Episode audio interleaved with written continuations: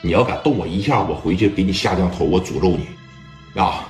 我画个小人我真扎你，我真诅咒你，你这一辈子你不得安呐！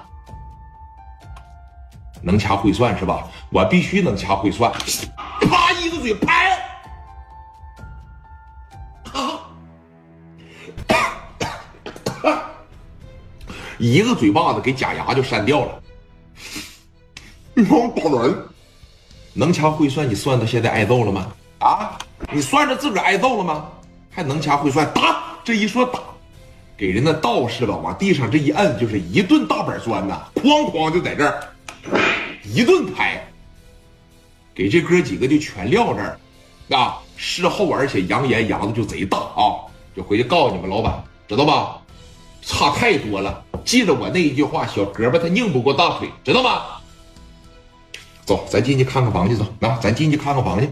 这一说进去看看房，王群力呀，当时从这地上爬起来了。啊，老苏在这五个心脏通通通跳的特别厉害。群力，群力，啊，快快快，赶紧走，赶紧走，上车打电话，快点的。王群力他说：“快快快快快，兄弟们上车上车上车，那合同也给撕个嘚的了。”哥几个往车上这一坐，啊。说你看着，你看个屁呀！赶紧上中山路，快点的，找磊哥去。这一说找磊哥去啊，哎，这个道士真没算准今天挨揍。就坐车上的时候，那道士都说了：“你把我假牙，我整哪去了？我假牙呀？啊，行了，还假什么牙呀？都给我干开瓢了，你无非才挨个嘴巴子。你这样说，往我屁股上砸好几板砖，就扯淡一样的。那这样。”哎，哥几个开车直接就回去了，知道吧？磊哥坐在办公室里边啊，说：“你看，摁着计算机在计算着上个月的财报，看看挣了多少钱。”哎，因为磊哥现在挺能挣钱的了，一个游戏厅，一个夜总会，没事了给这帮有钱的摆摆事啥的。一个游戏厅，一个夜总会，没事了给这帮有钱的摆摆事啥的。哎，那可以说也是日进斗金了。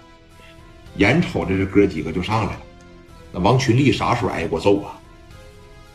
啊，老苏什么时候挨过揍啊？人那么本分的一个生意人，一进一楼大厅啊，二十来个兄弟夸着一起来，王群力都感觉到不好意思了，知道吧？那在这儿进去的时候，哎，就这样了。力哥，力，哎力哥，你这脸咋的了？力哥，你这脑袋咋的了？